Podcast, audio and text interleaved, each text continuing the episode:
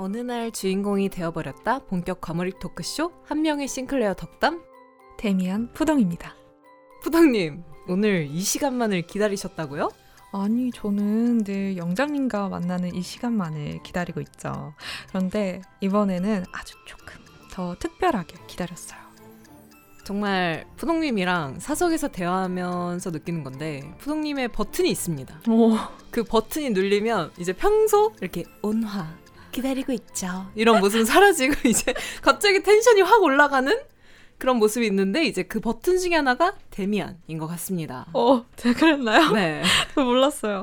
아니, 근데 이 책은 제가 거의 유일하게 3번 읽은 책이에요. 청소년기 때 한 번, 대학교 때 한 번, 그리고 성인이 된 지금 한 번 해서 3번째 읽는 책입니다. 근데 너무 신기한 점은 이 책을 읽을 때마다 느낌이 달라요. 이 책과 함께 성장한 푸동입니다. 아, 진짜 그래서 오늘 리뷰가 되게 기대되더라고요. 데미안, 정말 선정부터 지금까지 푸동님의 굉장한 열성한 그런 게 느껴져가지고. 근데 푸동님처럼 이 책을 진심으로 추천하는 사람이 꽤 많아요. 왜 추천하냐고 물어보면 일단 모두가 아는 명대사를 던집니다. 새 나를 깨고 나온다. 그러면서 이 책은 푸동님처럼 또 언제 읽어도 야, 아주 장난 아니다. 깨달음이 다르다라는, 이건 진짜 고전의 명작이다. 그렇다. 찬사를 보냅니다. 그리고 또 방탄소년단은 데미안으로 앨범을 만들기도 했대요. 오! BTS가요? 네. 어떤 곡이요? 진짜 유명한 그 피땀 눈물. 아. 그 노래가 이제 데미안을 모티브 삼아서 만들었다고요. 랩몬스터가 직접 기자회견장에서 밝힌 바 있고, 그래서 이걸 밝히자마자 그때 데미안이 불티나게 팔렸다고 합니다. 어머나. 네, 뮤직비디오, 그리고 또 뮤직비디오 공개 전에 쇼트필름 이런 거 7편을 공개했는데 그게 다 이제 데미안에서 영감을 얻었다고 하니 궁금하신 분들은 한번 찾아보시면 좋을 것 같아요. 그러면 어주대에서도 리뷰해 보겠습니다. 저는 이 데미안을 한 줄 정리하자면 인생의 바이블이라 하겠어요. 푸동님은요? 저는 나의 아브락사스를 찾아가는 인간 내면의 성장시라고 한 줄 요약하고 싶어요. 이 책은요, 인간의 존재와 성장, 그리고 종교와 사회에 대한 철학적 메시지를 담은 소설이에요. 이 책의 데미안 주인공 싱클레어는 독일의 부유한 기독교 집안에서 따뜻한 어머니와 아버지의 그늘 아래 안락한 삶을 누리며 사는 순수한 소년이었어요. 어느 날 이 싱클레어에게 일상을 뒤흔드는 사건이 발생합니다. 치기 어린 마음에 무심코한 거짓말로 불량 학생 크로머에게 협박을 당하게 됩니다. 싱클레어의 안온했던 삶은 이 사건으로 후회와 고통으로 물들게 되는데요. 이때 싱클레어의 구원자 데미안이 등장합니다. 전학 첫날부터 어딘지 모르게 신비로워 보이는 전학생 데미안은 이 고통 속에서 싱클레어를 구해주는데요. 이를 계기로 데미안은 싱클레어의 구원자이자 인도자이자 친구가 되고 소년 싱클레어의 내면을 뒤흔들게 됩니다. 그러던 중 싱클레어는 학업의 이유로 데미안과 이별하게 되고 시간이 지남에 따라 그의 내면에 또 다른 변화들이 찾아옵니다. 싱클레어에게 강렬한 감정을 남긴 베아트리체, 괴짜 목사 피스토리우스. 그렇게 소년 싱클레어는 다양한 사건, 사람과 맞닥뜨리며 어른이 되어가는 어느 날 우연히 그리워하던 데미안과 그의 어머니 에바 부인과 조우하게 됩니다. 이 둘과의 만남은 싱클레어 내면에 또 다른 폭풍을 가져오게 되는데요. 이 둘은 곧 진짜 폭풍을 맞닥뜨리게 됩니다. 러시아와 독일의 전쟁으로 싱클레어와 데미안은 전쟁에 참전하게 되고 전쟁 중 중상을 입은 싱클레어에게 데미안이 찾아와 에바 부인의 입맞춤을 전달합니다. 그렇게 다시 눈을 뜬 싱클레어는 거울 속 자신의 모습에서 자신의 친구이자 인도자였던 데미안과 똑 닮은 자신을 발견하면서 이 이야기는 끝이 납니다. 저 이렇게 이 책을 읽어만 봤지 요약하고 해석해 본 적은 처음이라서 역시 명작은 곱씹으면 곱씹을수록 명작이구나 하는 생각을 했습니다. 항상 진심으로 책을 요약하지만 오늘따라 누구보다 진심인 푸동님. 아, 진짜 할 얘기가 많은데요. 자세한 이야기는 빠르게 다음 챕터에서 해보도록 할까요? 좋습니다. 오늘 순서는 싱클레어의 성장기에서 나만의 공감 포인트를 공유하고 데미안 책을 나만의 메시지로 해석하고 명문장을 공유하며 마치겠습니다. 새는 알을 깨고 나온다. 이건 책을 읽어보지 않은 분들도 알 만큼 고명한 문장이죠. 한 인간의 성장을 이 문장으로 표현한 게 큰 공감을 얻었다고 생각합니다. 하지만 처음에 이 문장을 접하면 뭔 소리지? 감이 잘 안 올 수 있어요. 저는 푸동님에게 우리 한번 데미안 책을 리뷰해보까지 말했을 때 푸동님이 바로 새나라를 깨고 나온다 바로 이렇게 갑자기 중얼중얼. 그래서 저는 사실 처음에 무서웠거든요. 뭐지? 도대체 무슨 책이길래. 왜냐면 저는 이 책을 한 번도 읽어본 적이 없어요. 학창시절에도 안 읽어봤고 어른이 돼서 지금 처음 읽어봤어요. 그래서 저도 이렇게 처음 읽고 나니 같이 외치고 있었습니다. 새는 안 읽고 나온다. 새는 아브라삭스 막 혼자 이러면서. 정말 이 작가가 이 사람의 내면을 표현하는 데 있어서 혹시 내 유년 시절 내 마음을 훔쳐보고 썼나 싶을 정도로 놀라웠어요. 그리고 문득 나는 어떤 알을 깼는지 혹은 어떤 알 속에 갇혀있는지 물음표가 떠올라서 같이 이야기해보고 싶습니다. 맞아요. 그 부분이 명장면이죠. 새는 알에서 나오려고 투쟁한다. 알은 세계이다. 태어나려는 자는 하나의 세계를 깨트려야 한다. 새는 신에게로 날아간다. 신의 이름은 아브락사스. 저는 아직도 제가 어려움에 부딪힐 때 늘 그 생각을 해요. 새는 알을 깨고 나온다. 난 지금 알을 깨고 나오는 중이야. 세계를 깨부시는 중이야. 이렇게요. 푸동님은 싱클레어의 성장기를 읽으면서 어땠는지 또 비슷한 경험이 있는지 궁금해지는데요. 아무래도 이 책이 자아의 성장에 관한 이야기라서 누구든 싱클레어랑 똑같은 경험은 아니더라도 비슷한 경험이 있을 것 같아요. 저는 아직도 성장하는 중이지만 싱클레어에게 크로머의 사건과 데미안이라는 친구의 등장이 일상을 뒤흔들고 새로운 세계를 열어준 것처럼 저한테도 그런 계기가 있었어요. 제가 벨기에 교환학생으로 갔을 때 그 학교에 유일한 한국인이었거든요. 거기에는 동양인도 별로 없었어요. 그때 당시 저는 영어도 못하고 또 동양이니까 좀 기가 죽어 있었거든요. 다들 영어도 잘하고 자기네 나라 친구들이랑 문쳐 노느라고 나한테는 관심도 없는 것 같고 관심이 필요했는데 맞아요. 근데 어떤 벨기에 친구가 저한테 먼저 다가와주고 여기 근처에 한인마트 있어 구경시켜줄게 이러면서 되게 친근하게 대해줬었어요. 아니 벨기에에도 한인마트가 있다고요? 그럼요. 우리 코리아 파워 뭐야? 굉장히 지금 이게 문제가 있는데 아무튼 어쨌든 데미안을 만났군요. 그죠. 근데 그 친구가 먼저 다가와줘서 같이 얘기하고 지내면서 영어도 늘고 친구 이렇게 사귀면 되는구나 하는 자신감이 생겨서 그 이후로도 친구도 많이 만들고 너무 행복한 생활을 보낼 수가 있었어요. 진짜 그 친구는 푸동님의 벨기에 데미안이네요. 그쵸. 그래서 문득 그 친구한테 너는 어떻게 처음 본 사람한테 그렇게 친절하고 먼저 다가갈 수 있어?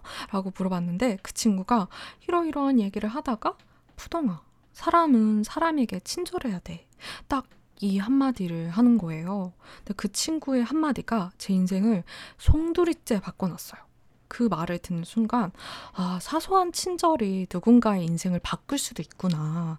나도 그 친구처럼 누군가의 기억에 인생에 좋은 영향을 주는 사람이 되고 싶다. 그런 깨달음을 많이 얻었었어요. 저한테는 그 친구가 데미안 같은 친구였었던 것 같아요. 그 친구를 만나기 이전에 저는 좀 소심하고 집 가고 싶어하는 또 혼자서 누워있고 싶어하는 그런 사람이었다면 그 친구 덕분에 사람과 세상에 대한 애정이 생기더라고요. 그래서 저는 제2의 고향을 벨기에라고 생각해요. 싱클레어가 데미안을 다시 만난 것처럼 저도 제 인생을 바꿔준 그 친구를 다시 한번 만나고 싶습니다. 지금 그 친구는 뭐하고 지내나요? 굉장히 잘 지내고 있는 것 같아요. 약간 인스타로 서로 네. 살아있군 하고 생사만 확인한 정도? 그쵸. 근데 한편으로 이렇게 살면서 데미안 같은 존재를 만났다니까 되게 부러워요. 저는 사실 데미안이 정말 그 소설 속 실존 인물이었을까? 싱클레어랑 동일 인물이 아닌가? 라는 생각 때문에 그냥 싱클레어의 한 내면의 부분 이라고 생각해서 잘 그런 인물이 떠오르지 않더라고요. 제 인생에 있어서. 그렇게 볼 수도 있을 것 같아요. 그럼 덕담님은 싱클레어에게 더 공감이 갔을 것 같은데 덕담님은 싱클레어의 성장기에서 가장 공감 가는 부분이 있었나요? 저는 진짜 소름 돋은 부분이 하나 있었는데 싱클레어가 접해보고 싶었던 욕망? 그런 세계라고 할까? 아무튼 그 세계를 욕망하고 경험하는 모습이 진짜 소름 끼쳤습니다. 오. 진짜 제가 계속 아까부터 헤르만에서야 진짜 이건 수색에 앞서서 내 내면을 바라보고 쓴 것이다라고 말한 게 여기서 나와요. 이제 그 부분이 뭐였냐면 싱클레어가 처음 술을 접하고 무아지경이 됩니다. 근데 마치 저의 20살 때가 됐어요. 어머. 진짜 저 20살 때 진짜 새끼 강아지 같았어요. 어머. 왜 그 어린 강아지들 보면은 막 보이는 거 다 물어뜯고 꼬리 방방 흔들고 막 미친 듯이 뛰어다니잖아요. 접니다. 어머나. 그 술 마시고요? 제가 말을 잘해야 되는데 술을 마시면 더 심해졌던 것 같아요. 네. 사실 지금은 상상할 수 없는 모습이에요. 맞죠? 맞아요. 공감해줘. 그럼. 네, 근데 그때는 정말 좀 미쳐 있었어요. 진짜 술을 주 7회 이상 마셨거든요. 미친 사람인 거죠, 그냥. 그럼 우리는 알코올 중독자라고 하기로 했어요. 제가 이렇게 좀 술을 마신 이유가 어렸을 때부터 너무 마셔보고 싶었어요. 왜냐하면 집에서 막둥이여서 저 빼고 다 술 마시고 또 드라마나 영화만 봐도 술 마시는 장면이 항상 나오니까 도대체 저 액체가 뭐길래 저렇게 어른들이 마시는 걸까? 저게 어른의 맛일까? 라는 그런 동경이 좀 있었던 것 같아요.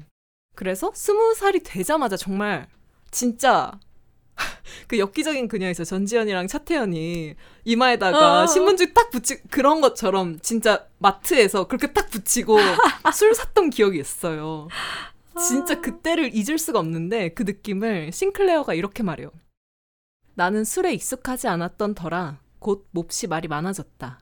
내 속에서 창문 하나가 활짝 열린 듯 했다. 세계가 들어오는 것 같았다. 뭐지? 내가 썼나? 막 진짜 혼자 이 생각까지 할 정도로 공감이 갔어요. 진짜 술을 마시니까 와, 내가 이렇게까지 활기찬 사람이었나? 막 이런 생각도 들면서 진짜 여러 가지 생각이 들었는데 저도 되게 아까 푸동이 언급해 주신 것처럼 엄청 소심해요. 진짜 사람에게 먼저 다가가는 유형이 아니에요. 그래서 이것 때문에 진짜 많이 혼났거든요. 좀 당당하게 다녀라. 좀 밝아야지. 막 이러면서. 근데 술을 마시니까 easy. 너무 쉬운 거예요. 막 옆자리 테이블에 가서 그냥 말 걸고 선배한테 막 하극상 하고. 어머나. 아주 간단했어요.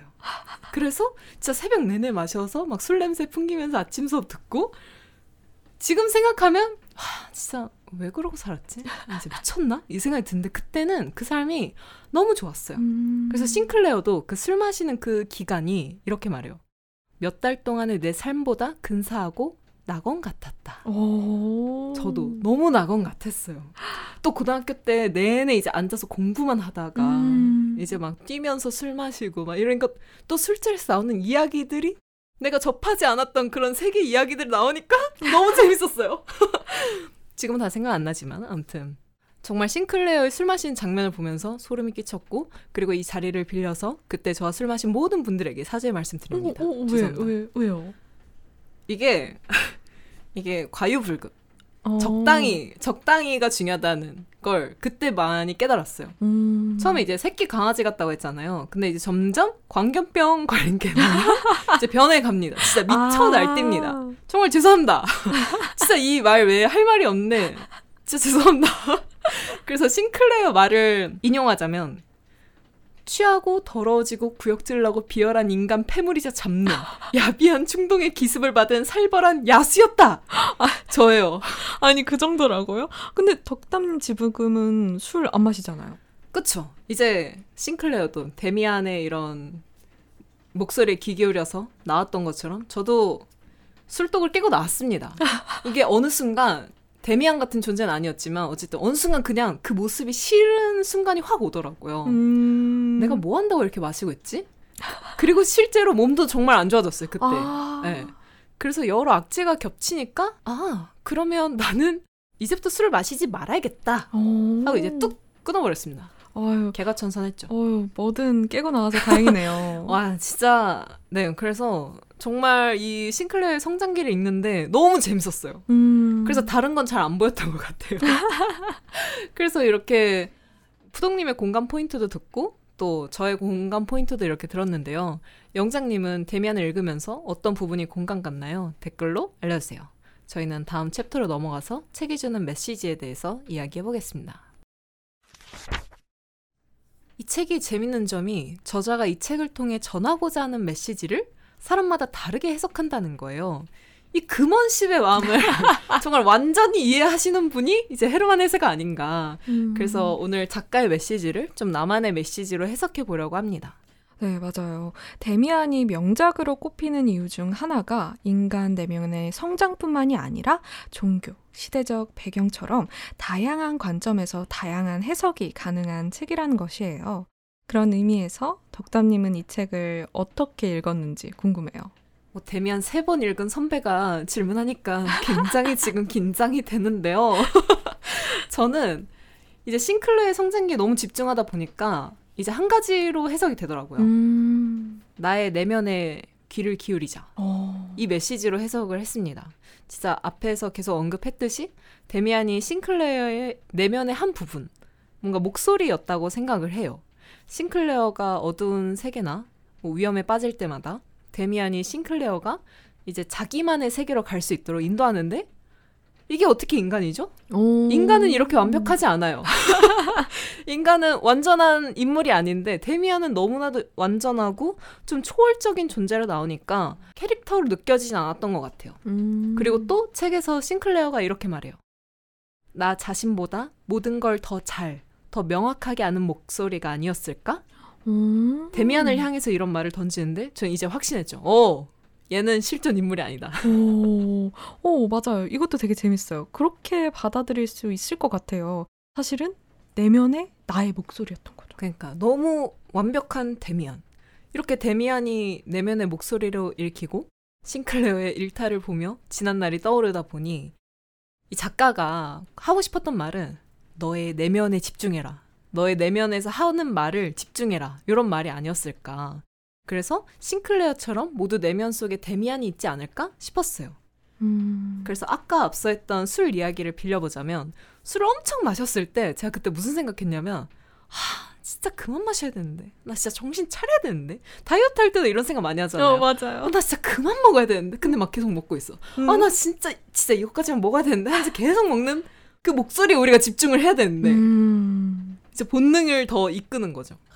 그래서 술을 마셨을 때도 그런 목소리가 들려도 대수롭지 않게 여겼어요. 어쩌라고? 어쩔 TV? 이제 이러면서 막 냠냠냠 이러면서 마셨는데 이제 점점 문제로 느껴지고 또 이런 목소리 들렸어요.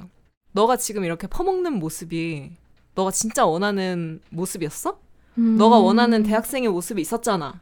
이런 좀 물음이 많이 떠올랐고 그러다 보니까 이제 내 내면과 이제 온 우주의 기운에 이렇게 귀를 기울이다 보니 난 정말 술을 끊어야 되는구나 해서 끊었습니다. 제가 이 책에 좋아하는 포인트 중에 하나가 궁극적으로 한 인간의 성장을 다루는 책이기 때문에 읽는 사람들이 성찰하는 포인트도 다르고 그 자아성찰하는 방식도 되게 달라요. 그리고 동시에 자아성장의 경험이 모든 사람이 공감할 수 있는 경험이라는 것이 되게 흥미롭더라고요. 제가 이 책을 읽고 독후엄도 써보고 독서 스터디도 해보고 이렇게 덕담님이랑 이야기를 해보는데 정말 각자 해석이 다 다르더라고요. 똑같은 사람이 한 명도 없어요. 그래서 책을 읽고 이야기 나누기 너무 좋은 책이다라고 말하고 싶어요. 모수가 너무 적은 거 아닌가요? 죄송합니다. 너 티야? 너 티발? 너 티야? 네. 진짜 근데, 그쵸? 해석은 주관적인 거니까 다를 수 있죠. 네. 아무튼, 농담이었고, 진짜 이거를 데미안 해석한 거를 모아서 따로 책을 내어도 될 만큼 좀 다양한 해석이 있는 게 재밌더라고요. 그런 의미에서 푸동님은 데미안이 인생책인 사람으로서 어떻게 해석했는지 궁금한데요? 저는 첫 번째 읽었을 때는 이 책의 메시지는 인간 내면의 성장이었고 두 번째 읽었을 때는 종교였어요. 그리고 이번 세 번째 읽었을 때는 이 책의 시대적 배경과 작가의 관점에서 보게 되더라고요. 우선 이 책이 쓰여진 시대는 1916년 세계 1차 대전이 발발했던 시기였어요. 결국에 이 책에서 굉장히 뚜렷하게 질문을 하는 것이 저는 경계라고 생각을 하거든요. 예를 들어서 종교적 관점에서 봤을 때 선과 악의 경계에 대해서 의심하는 질문을 계속해서 던지는 것처럼 이 민족이라는 경계에 대해서 질문을 던진다고 생각했어요.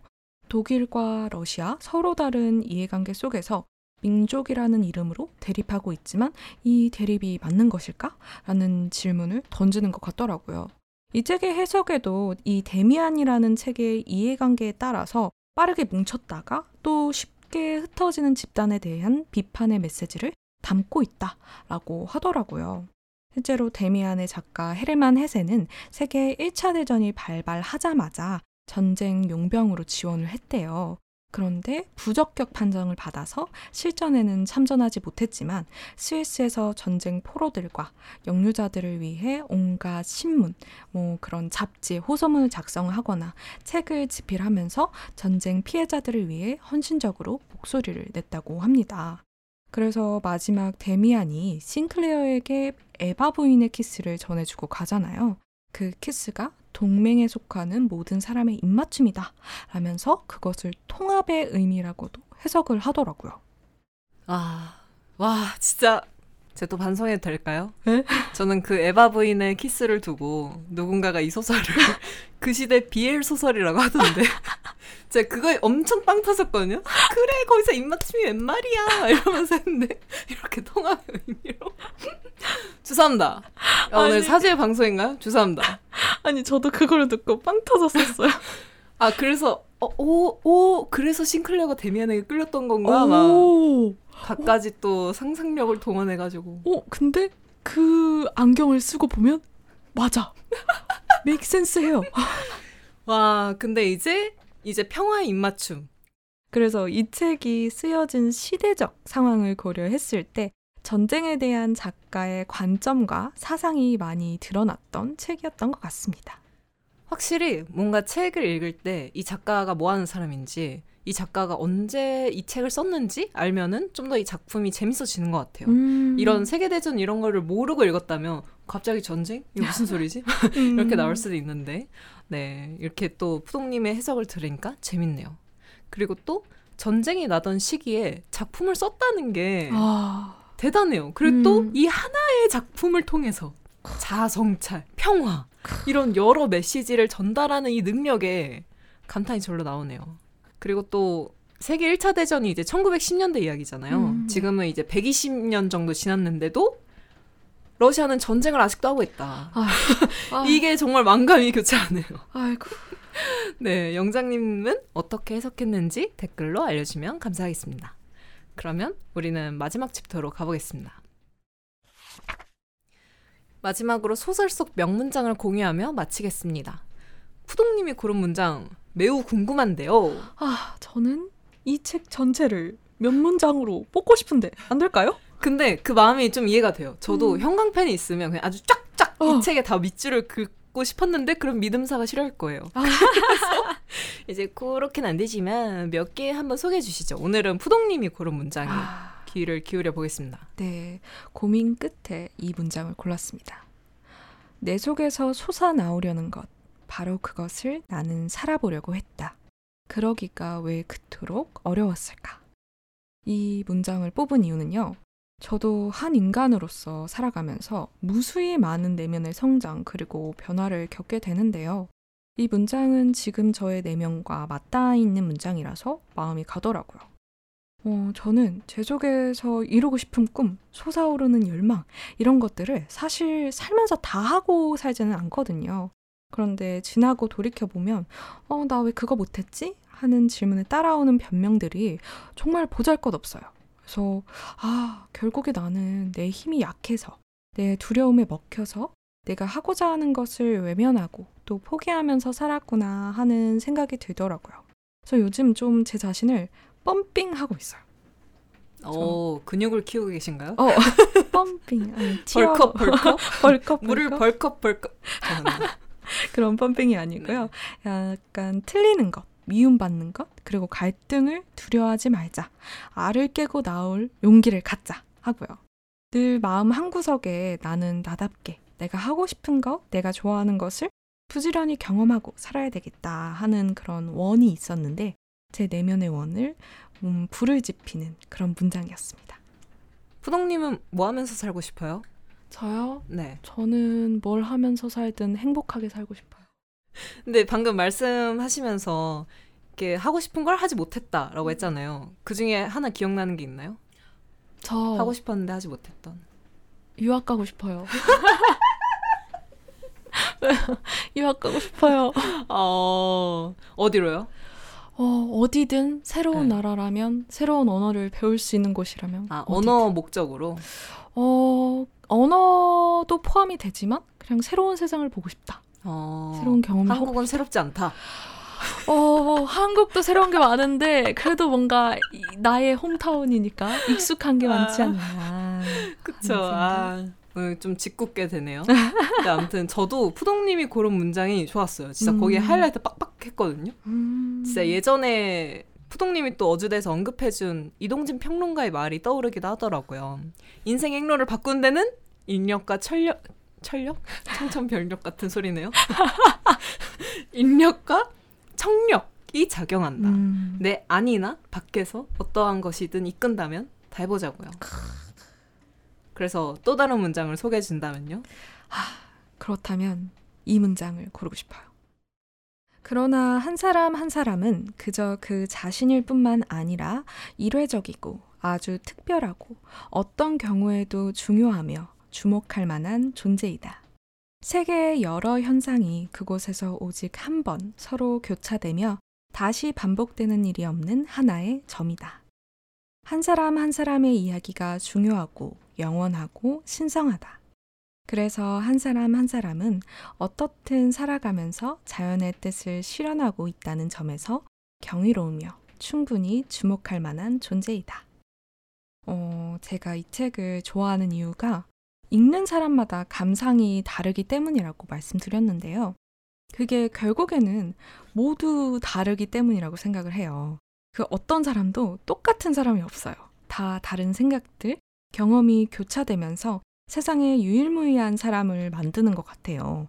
최근에 물리학자 김상욱 박사님의 떨림과 울림이라는 책을 읽으면서 어쩌면 우리는 각자의 우주 속에서 빛나는 별이 아닐까 하는 생각을 했는데, 이 문장을 보니 사람은 존재만으로도 참 특별하다라는 생각이 들더라고요. 그 어느 하나 허투루 쌓인 시간이 없고 저의 모든 경험, 기억, 생각, 그리고 상처들이 모여 저라는 사람, 그리고 각자의 우리를 만든다는 사실이 참 어떤 위로와 응원을 받은 기분이었어요. 그래서 덕담님 그리고 영장님들께 말씀드리고 싶었어요. 우리는 모두 소중하고 경이로우며 특별한 존재입니다. 오, 좋아요.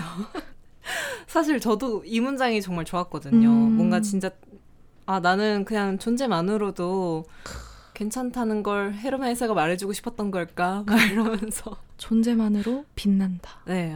아이쿠 눈부셔. 마무리하러 가볼까요? 네.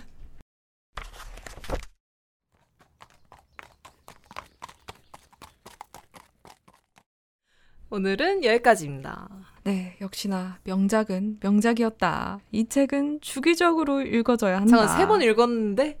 그럼요. 또 한 번 이런 생각을 했습니다. 어렸을 때는 이 책이 자아 성장의 관점에서 너무 공감이 가고 와 진짜 대단한 책이다 하고 생각했다면, 3번째로 읽는 데미안은 또 달라요. 이 책이 정말 인간의 성장, 종교, 그리고 시대까지 아우르는 무거운 철학서이지 않나 다시 한번 느끼게 됐어요. 3번째로 읽었으나 역시나 모르겠다, 너무 새롭다 라는 생각을 했습니다. 다음에 또 시간이 지나서 지금과 다른 내가 읽는 데미안은 어떤 책일까 궁금해지는 시간이었어요. 네, 저도 고전? 정말 명작 중에 명작이라고 꼽히는 이런 고전을 읽는 게 무서웠어요. 왜냐하면 제가 예전에 괴테의 파우스트인가? 그걸 읽다가 진짜 토 나올 뻔했거든요.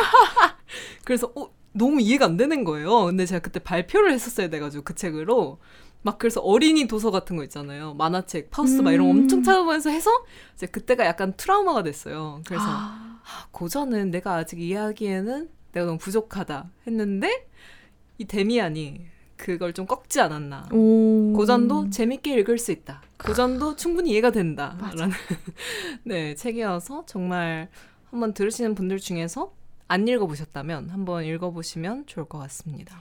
다음 시간에 리뷰할 책은 김초엽 작가의 수부다니엘 여름휴가입니다. 또 오랜만에 김초엽 작가 책을 리뷰하도록 하겠습니다. 그리고 다음 시간을 마지막으로 어주대가 한 달간 여름방학을 가지려고 합니다. 이제 7월 한 달 푹 쉬고 8월에 돌아오겠습니다. 소동님 혹시 1년이 몇 주인지 아시나요? 1년이 몇 주요? 네. 1년이 몇 주지? 365일 나누기 7을 하면 한 50 몇 주 되나요? 그쵸, 52주. 오. 근데 데미안이 지금 몇 화죠? 데미안이 지금 26화. 저희가 거의 절반을 달려왔다. 세상에. 세상에. 네, 그러다 보니까 저희가 이제 쉬어야 된다. 이런 합리적인 이유가 있답니다. 와, 너무 논리적이에요. 52주의 반이네요. 그럼요, 그럼요. 어머나. 이제 또 절반을 나아가야 되니까 네. 네, 앞으로 더 많은 여정이 있기 때문에 한 달 푹 쉬고 8월에 재충전해서 돌아오도록 하겠습니다. 네, 알겠습니다. 그럼 오늘 준비한 어주대 여기까지고요. 가시기 전에 좋아요, 댓글, 구독, 알림 설정까지 잊지 마세요. 따르릉!